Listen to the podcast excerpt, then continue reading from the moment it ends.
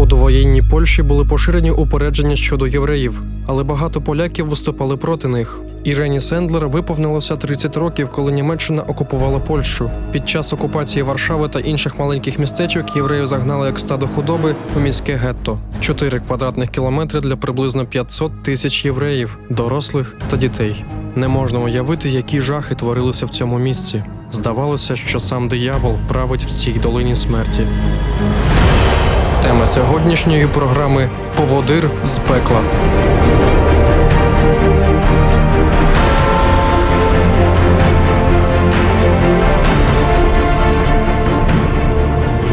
Натхнення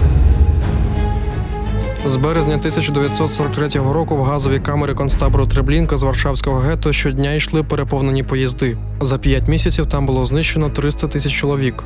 Смерть в гетто стало повсякденним побутом. У Варшаві залишало тільки підлітків та молодих людей, що працюють на військових заводах. Для знищення євреїв у фашистів було два надійних соратника тиф та голод. Щоранку Ірина бачила єврейських дітей, які просять на вулиці шматок хліба. Увечері ці діти вже лежали мертвими, прикриті папером. Це було справжнє пекло. Люди сотнями помирали прямо на вулицях, казала Ірен. Ірена зрозуміла, що дітей треба рятувати будь-якою ціною. Нацисти побоювалися епідемії та дозволили медпрацівникам контактувати з євреями. Вони мали доступ в щільно охоронене гетто для розподілу ліків. Ірена організувала таємне вивезення дітей від 15 років та навіть кількох місяців. Всі знали одне. Якщо малюки залишаться в гетто, вони напевно загинуть. Ірина розраховувала, що для того, щоб врятувати одну дитину, було потрібно 12 чоловік поза гетто, що працюють в умовах повної конспірації, водіїв транспортних засобів, службовців, які діставали продовольчі картки, медсестер. Дітям давали нові імена та розміщували в жіночих монастирях, притулках, лікарнях, співчуваючих сім'ях. Ірена використовувала страх фашистів перед епідемією і знайшла чотири дороги, що виводять дітей з пекла. Сендлер діяла не одна.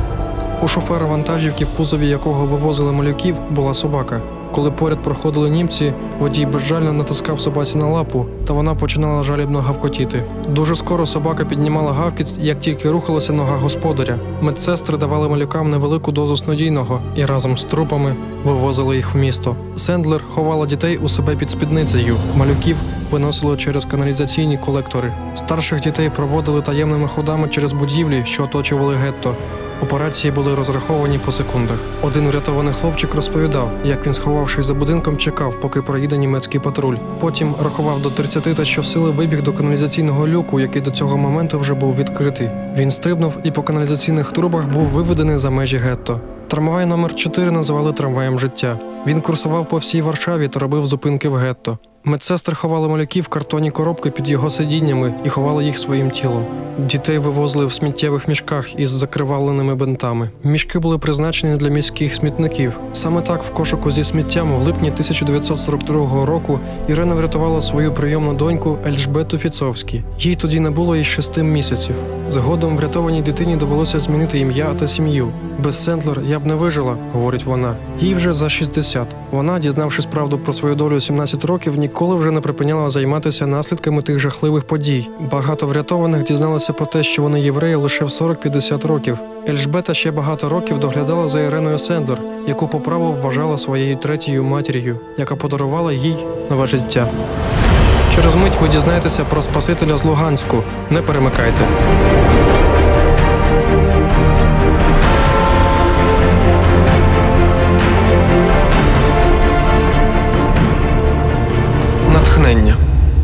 Реклама. В тебе є що розказати? З тобою або твоїми знайомими траплялися події, про які варто дізнатися? Надсилай свої історії нам за адресою контактсобачка.hope.ua або дзвони за безкоштовним номером 0800 30 20 20 та розповідай свої надихаючі досвіди, а краще з них пролунають в ефірі. Пиши нам за адресою контактсобачка.hope.ua або дзвони за номером 0800 30 20 20 і тебе неодмінно почують. Реклама. Тема сьогоднішньої програми Поводир з пекла.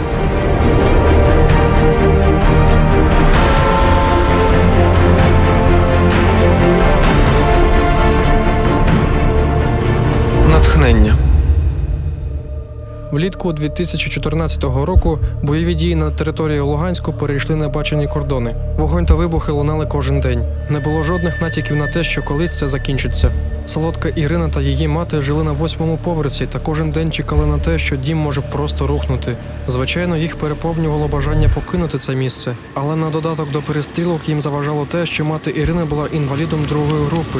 Їм залишалося лише надіятись на Бога. Ірина ходила кожної суботи до церкви адвентистів сьомого дня, та до неї прийшла думка подзвонити її пастору Гніденко Олег Валерійович. Так звали їхнього священнослужбовця. Він приїхав до них, не дивлячись на те, що усюди було суцільне пекло. Через постійні обстріли ліфт багатоповерхівки зламався, але Олег допоміг двом жінкам вийти з хиткої будівлі. Після небезпечної поїздки через місто у безпечний район Олег прихистив цих врятованих у своїй оселі. Він турбувався про них три дні. Дуже скоро стало зрозуміло, що треба рухатись далі. Не дивлячись на те, як важко було дістати квитки на Київ, через три дні вони їхали на вокзал. Ірина згадує: для мене ця поїздка була дорогою до життя. Мені здавалося, що я зможу вдихнути тільки коли сяду у поїзд, тому що на той час мене огортав страх. 22 липня, 10-й вагон, Луганськ, Київ. Читала вона знову і знову, щоб перевірити, чи все правильно. О три години опівдня вони приїхали на вокзал. Атмосфера нагадувала церкву. Хтось молився, хтось чекав, надіявся, всі мовчали, і тільки вибухи деколи порушували цю тишу сподівання. Раптом почувся гучний хлопок. Почулися болісні крики, з'явилася швидка. Через чотири довгих години під'їхав поїзд. Олег побіг до дверей поїзда, але ті були закриті. Скрізь розривалися знаряди. Через якийсь час двері вагону відкрилися. Олег попрохав, щоб людей пустили раніше до вагону. Провідник кивнув, та люди побігли до поїзда. Переконавшись, що Ірина та її мати у безпеці, Олег зістрибнув з вагону та побіг назад, та ще не один раз допомагав людям врятуватись. Ірина згадує: мені важко уявити, хто з людей, яких я знаю, зміг би вчинити так, як він. Цей Божий слуга подарував мені ковток життя.